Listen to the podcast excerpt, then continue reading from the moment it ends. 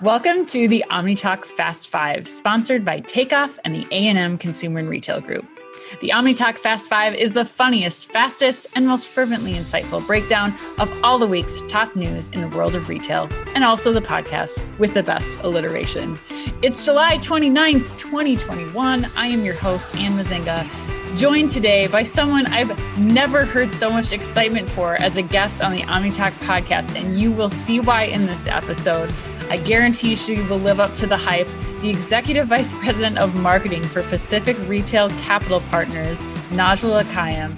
And for those of you listeners who don't know Najla, I want to start, Najla, by having you give us a little background on who you are and why you have graced us with your presence today on the OmniTalk podcast. So excited to have you.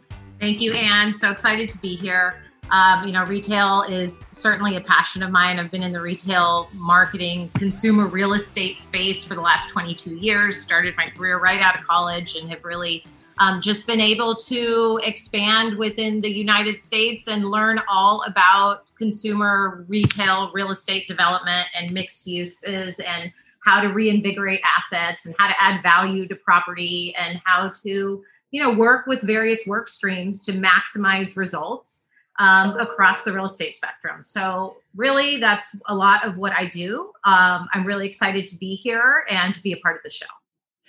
Well, we are excited to have you. I think that, you know, one of my certainly my areas of passion is just this intersection between retail and real estate. And they are just, those industries are just becoming closer and close, more closely intertwined. Uh, I think as we continue to see, you know, people evolving spaces as we're coming out of this pandemic. And so I'm so thrilled to be able to have your insight today. Um, we've got some pretty, we've got some pretty good topics, Najla. Uh, we're going to be talking to today about Shopify deploying Shop Pay, Buy Now, Pay Later to merchants. Uh, we are talking StockX getting into beauty. Uh, also, Najla, I'm very excited that we have you on the podcast for insight on this one. There is a developer setting out to turn dead malls and office parks into a new vocabulary word I learned this week called urbanurbs and Netflix first physical store. We are going to take off though with our first headline. Najla, are you ready? I'm ready. Let's do it. All right. So, headline number one is yesterday, Twitter launched a shop module as part of a US test. So, with the shop module, brands, businesses, and other retailers can display products to the Twitter followers directly on the, their business profile, not the personal profile yet, just business profiles at this point. The followers will then be able to scroll through carousels of product images in the module and tap on a product that they're interested in purchasing, similar to you know what they're able to do in what we've seen from Facebook and Instagram shops. This will open the business's website inside the Twitter app itself, where the customer can learn more about the product and make a purchase all within the Twitter app. Uh, Najla, we do this partnership with um, A&M Consumer and Retail Group, where they they are retail experts in consulting, and they take their point of view on one of these headlines. They're going to hit us with a question. They're going to put us on the spot right away. They knew that you were coming, and they were like, "We are going to put them on the spot. We're going to ask them a question specifically about this Twitter shop module. So, their question for us as we are thinking about our answers to this question or the discussion we want to have around this headline is well, most B2C brands tend to de emphasize Twitter in favor of other more consumer engaging platforms. We mentioned Facebook shops, Instagram, Snapchat, and TikTok.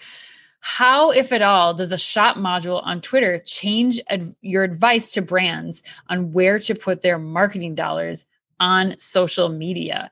Let's let's start Najla by just getting your your insights and thoughts about adding shopping to Twitter and then thinking about that question from A&M of you know what would you be recommending to somebody who says do I need to to expand my shop onto Twitter yeah, no, I think this is actually really good. I think that anywhere where communication takes place, there's an opportunity for commerce. So, this is actually something that I believe has been in the making for several years, and they actually shelved um, to focus on communication with uh, within their their sector. So for me, I think you know customers are channel agnostic. They want what they want when they want it, how they want it, and you want to be able to purchase something that you're interested in at that point of communication when you're talking about it.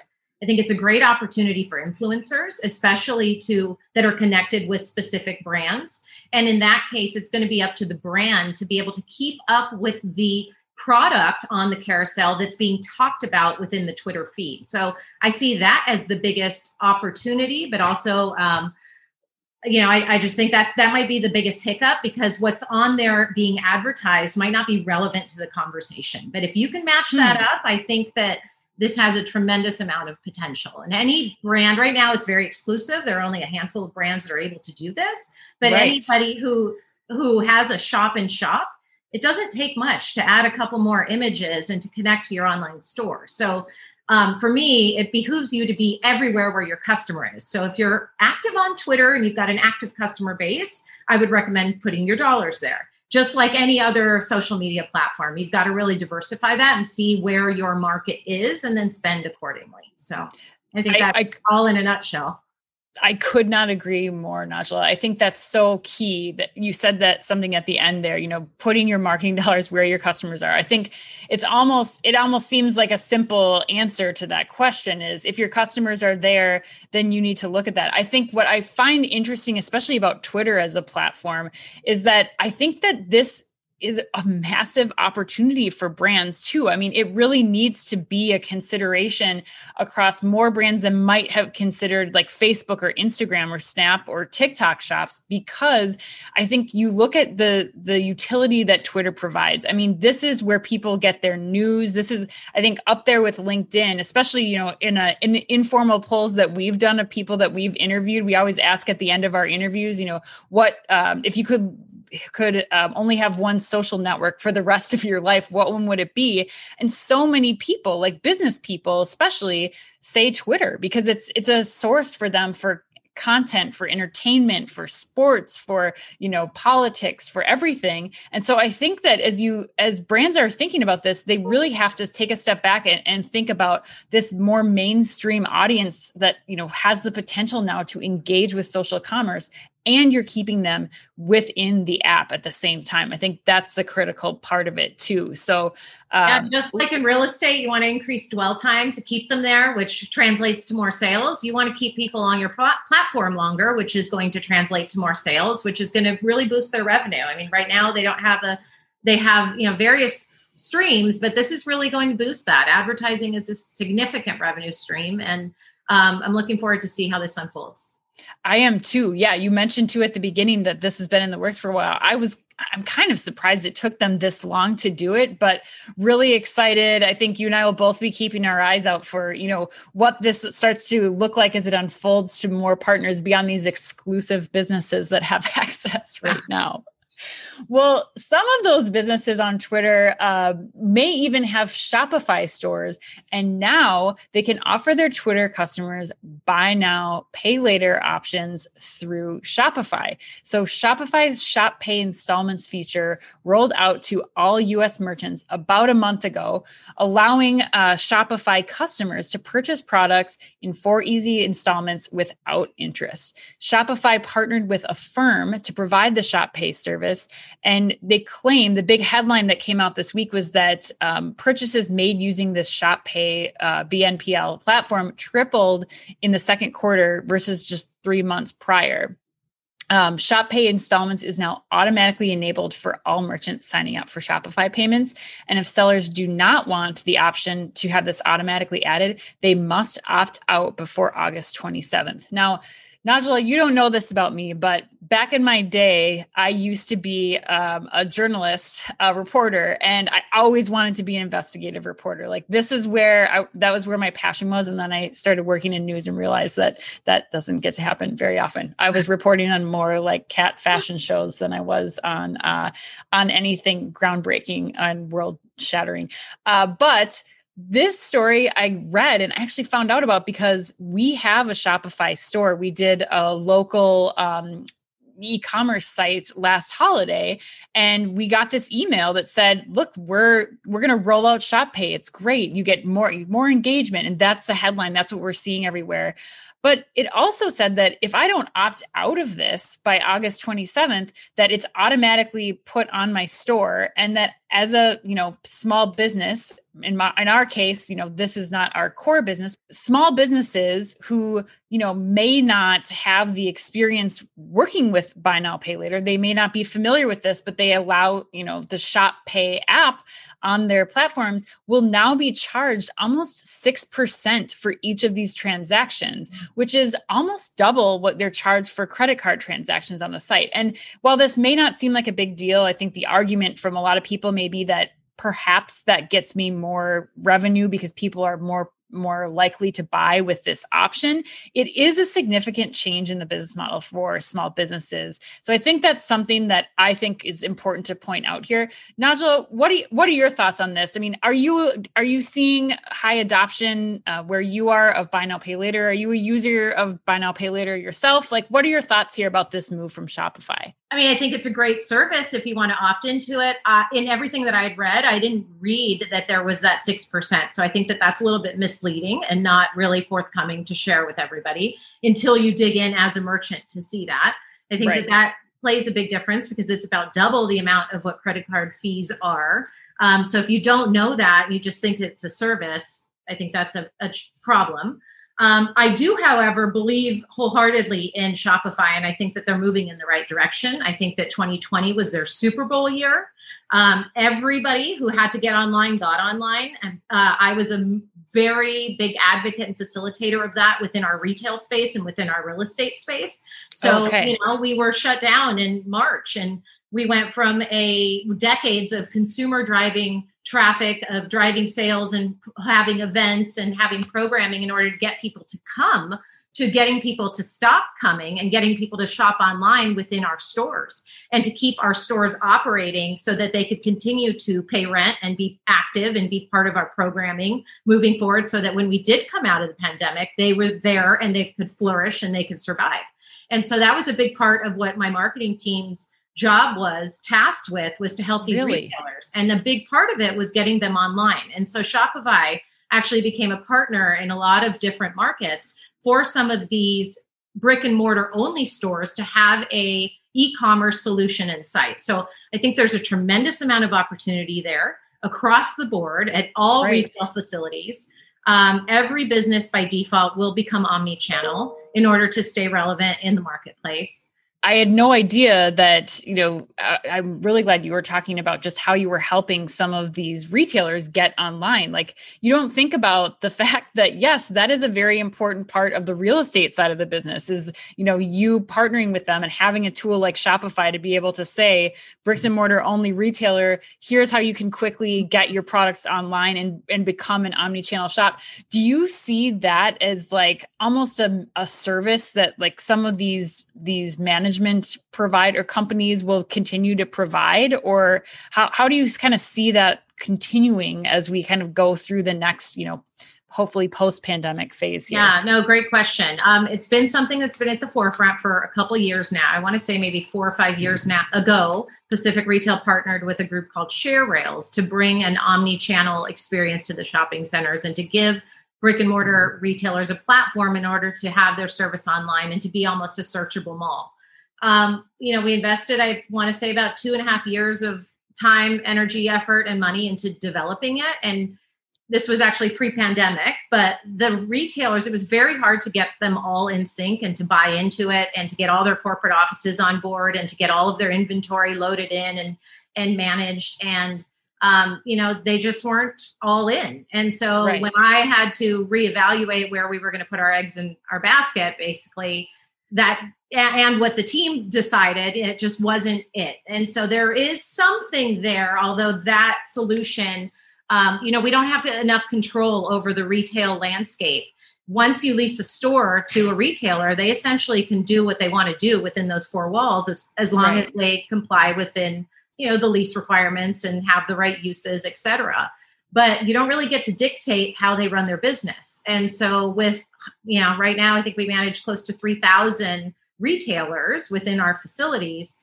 There, there are a lot of personalities. There are a lot of POS systems. There are a lot of mm-hmm. ways that they do business. Groups are consolidating. Lots are going bankrupt. Lots are um, expanding and shrinking. But I think all in all, they need a online platform. They need a digital presence. They need a brick and mortar space in order to expand and take their brand to the next level.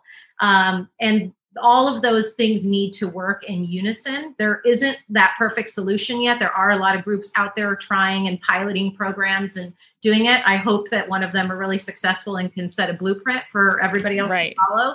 Um, but I haven't been successful in doing that yet. Um, but I hope somebody is.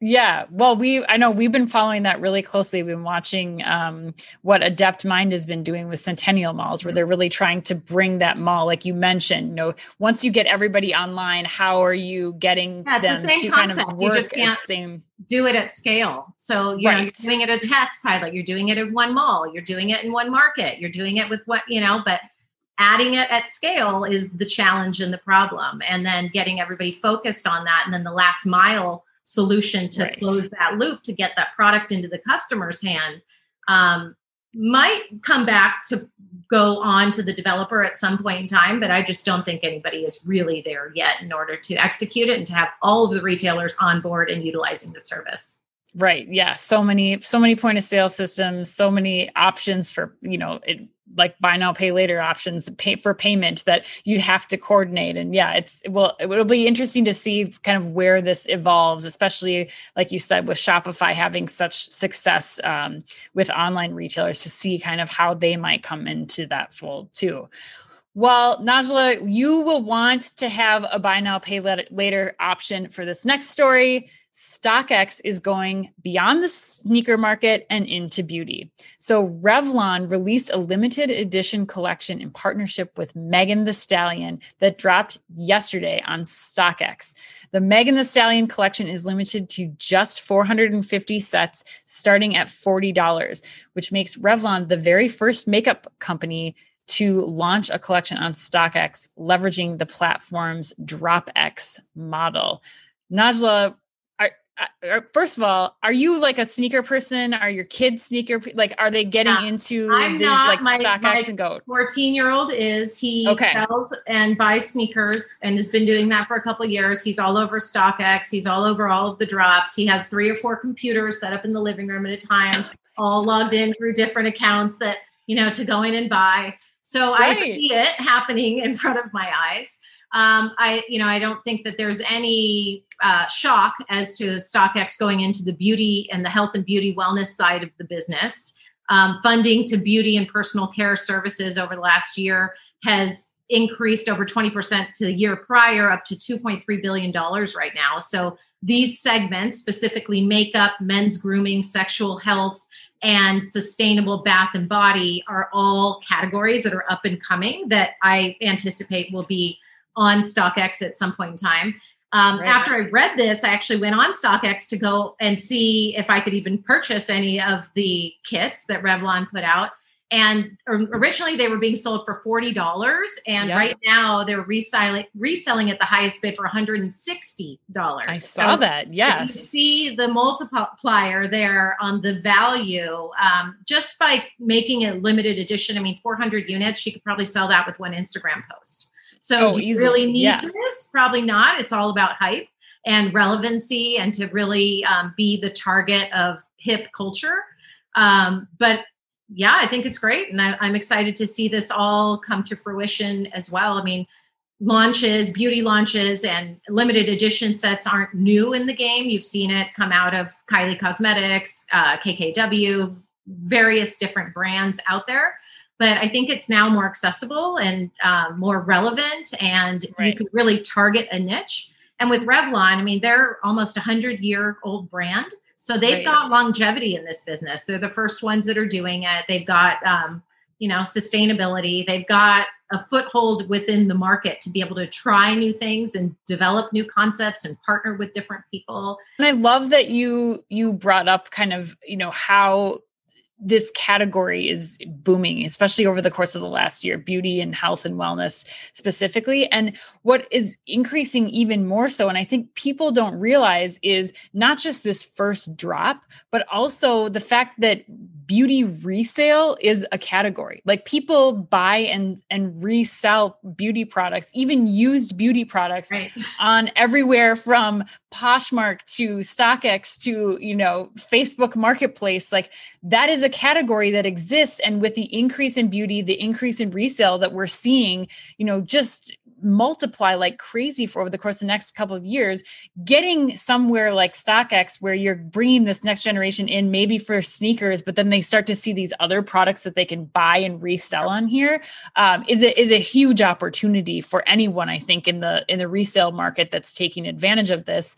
Um, from the point of yes being able to make a quick term profit on these limited edition items but even you know over the course of of a few years i mean i i know like i've purchased things off of like way back when off of ebay like a scent that you like or a fragrance or a particular kind of lotion or something. Like once that goes out of stock somewhere yeah, like, like you're trying to like yeah. back to bath and body works like 1985 ish.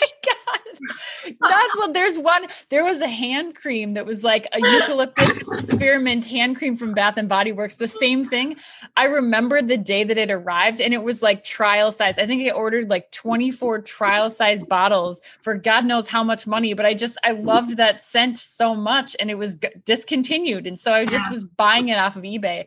So anyway, we're get, we're getting down a rabbit hole here, but I think that the concept that I really want our listeners to get across is that while you know that like maybe Lululemon once seemed to some people like no way are people going to buy you know resold uh, exercise equipment and and gear beauty is another category where people will there is a willingness to buy in that category especially when you start talking about you know some of these higher level products like the kkw the kylie mac cosmetics those limited edition um, products. There's a market for that too. Yeah. so well, Najla, I mentioned this earlier, but I'm really glad we have you on the show today because I have a lot of questions to ask um, and get your opinion on for this next uh, headline we have Mark Toro, the developer behind the infamous Avalon Urbanurb in Elf, Alpharetta, Georgia, going out on his own to buy up dead malls and office parks and turn them into vibrant communities. Now, Toro has raised significant capital and is building a team of real estate veterans that are setting their sights on distressed property in the Sunbelt states to start. Um, he said they're particularly interested in outdated suburban office parks that are not walkable to a town center as their prime targets, where they will be putting retail services as well as food and beverage concepts. Now, Najla, I, I I'm I have to ask you about this. Like, is the what are the components and pieces of creating what an urbanurb, which is an urban setting in a suburb, is what I'm gathering that smushed together word is, is meant to mean. But what are the components? Like if you were approaching this if you were out looking for distressed office parks what are those core kind of foundational things that that you would be putting into these centers to really make them thrive? Yeah i think finding those centers is first and foremost most critical. So okay. and that's really dependent on location right? Most of these shopping centers that are not thriving currently were built at Main and Main within these suburban environments, and the community has been built around them. So they've got to have a very good, dense location. Um, they also should have a location that's growing, that has some type of population growth, whether it's on the finance side, the business side, the population for um, student growth, um, new families moving into the area. So you want to make sure that you're setting yourself up for success first off. And then also making sure that the financing piece is is secured is really critical um, okay. to making these developments happen. A lot of times they start, they stall, they start, they stall, they start, they stall. Um, and so having all of those pieces in a unified segment is really important in order to blow through these and make them a reality. What you want to do is create this amazing community um, that's very centered on placemaking and engagement and keep making you know and making sure that it's relevant. So the leasing and the merchandising mix is really critical because you want places where people want to go. Is there anything specifically that you've seen like you know with this this Avalon concept um, in Alpharetta that you know this Mark Toro is so well known for they built it in you know uh, which which was kind of you know they said lifting and landing like an atlanta neighborhood into the middle of the suburbs in georgia. Is it as simple as that najla? Is it like just find making sure that you have the right like tenant mix and merchandising mix like you're saying? Or are there places like you know we're talking about stockx we're going to talk about netflix next like are there key things that you would be like looking for or or maybe types of retailers d2c retailers like how are you thinking about what that right mix is because i think it's it seems like it's yeah. not as simple as just like if you build it they will come kind of no thing. yeah it's definitely not that easy i wish it was uh, the retail mix is critically important so the retail side of it but also the other uses what other uses are you integrating to create this mixed use environment so whether it's residential is it for sale product is it for lease product um, office, what class of an office it is. Is it industrial opportunity? Is it creative office space? Is it class A office space? Um, how do those u- places connect and thrive? You, you've got this new lifestyle hybrid experience, everything from luxury fashion to health and well being, hybrid retail formats that are catering to consumer desires for a really enhanced multifaceted brand experience. It's going to take a lot to get various real estate pro- professionals to buy into that but right. you know the idea around showrooming and not actually being able to purchase something within four walls and how do you attribute the value of that space to that asset when you're doing that and so connecting the entire omni-channel ecosystem in some way. I mean, it's out there and it's going to happen. That's such a critical part of what we're talking about with these new developments that it's not just putting a an outdoor mall in in place it's not just about the retail it's really evolved into this lifestyle center concept it's how many things can i get done when I'm in that mm-hmm. place at that time? And how long do I do I want to stay there? And how many instances do I have to stay there when I'm by myself or I'm with girlfriends or I'm with my family? Like what are all the things that can fill those needs? And it's not just about the retail like the mall anymore. It's right. really about that comprehensive experience in order to make this a thriving a thriving center we teased it earlier. So Netflix is opening their first physical store in Tokyo. So yeah. after opening an e-commerce store just a few weeks ago in the US, the streaming giant is ready to take on physical retail. They plan to open the store in Tokyo in 2022 with a host of experiential features like sets from shows and a wall. This sounds really cool, explaining how the algorithms serve up your show suggestions. They'll have a range of merchandise um, from the, their most popular shows. And unlike previous partnerships that they did with Topshop, Target, and others, the merchandise that will be sold in this Netflix store will be exclusive to the stores. So, Najla, tell us your thoughts on on this one. I love to see digitally native brands move into brick and mortar. So that first off is a huge win. Um, in order for digitally native brands, Netflix it would be considered one of those, um, to expand and to grow and to reach a larger audience, they need to have a physical presence. And so this is a great example of that. Brands in general um, are also really looking to leverage their customer loyalty into new formats. So they're adapting and adopting brand extensions as a way of creating growth strategies to better connect to their customer base and to their consumers' lifestyle preferences. So you're seeing a lot of these types of solutions and also pop up type hotels, pop up restaurants that have a brand name associated with it that gives that affinity that also creates that instagrammable you know experience for people and so right now, you know, they're really embracing and showcasing their multifaceted brand experience. This will be a great thing. I'm excited to see what that technology is around how you get deter- served up your, right. You know, your content. Personally, I feel like most of the time when I'm on Netflix, I'm just scrolling looking for content to to watch. I'm not, I don't have shows that I'm really into. I don't really watch TV. So when I do, I'm like, oh, let me see what's on. Well, right. anything you want is on. So you have to decide. So I watch a little bit of everything and I never end up watching one show. so your algorithm will be all over the board. Yeah, so we I could guess. be getting any kind of thing. That's, and, and, but it'll be exciting to see still, I think. They are making shows, making merchandise, and then making evolved shows off the merchandise and what they're seeing people uh, you know kind of flock to the things that people are getting excited about. Um, they're also now getting into video game streaming which will open them up to even more merchandise categories. So i think you know really brilliant work here on behalf of the netflix team We've also been seeing this um, in other categories. So Hasbro has been doing this too. They actually bought a, a content studio and, like Netflix, are kind of creating content, creating merchandise, and new toys and things, and then creating more merchandise and toys based off of spin and doing spin-offs of these things. Like it's just it's a never-ending yeah. flywheel. And I think you know for Hasbro, they saw a 47% revenue jump last quarter in just the entertainment content. So just creating entertainment from, you know, every every toy that has existed for the last 60 years and then a 33% lift in revenue from the toys based off of the entertainment. So they're just going to keep feeding each other.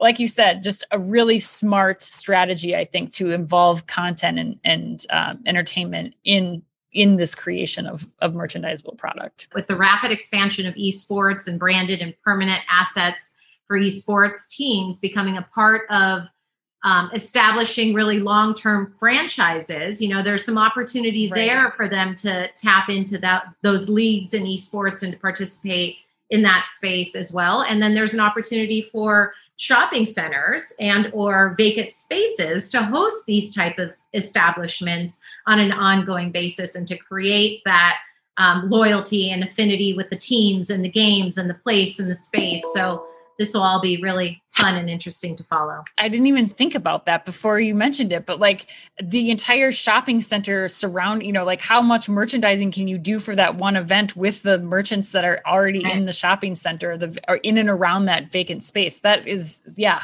man, that could just blow up. That's crazy.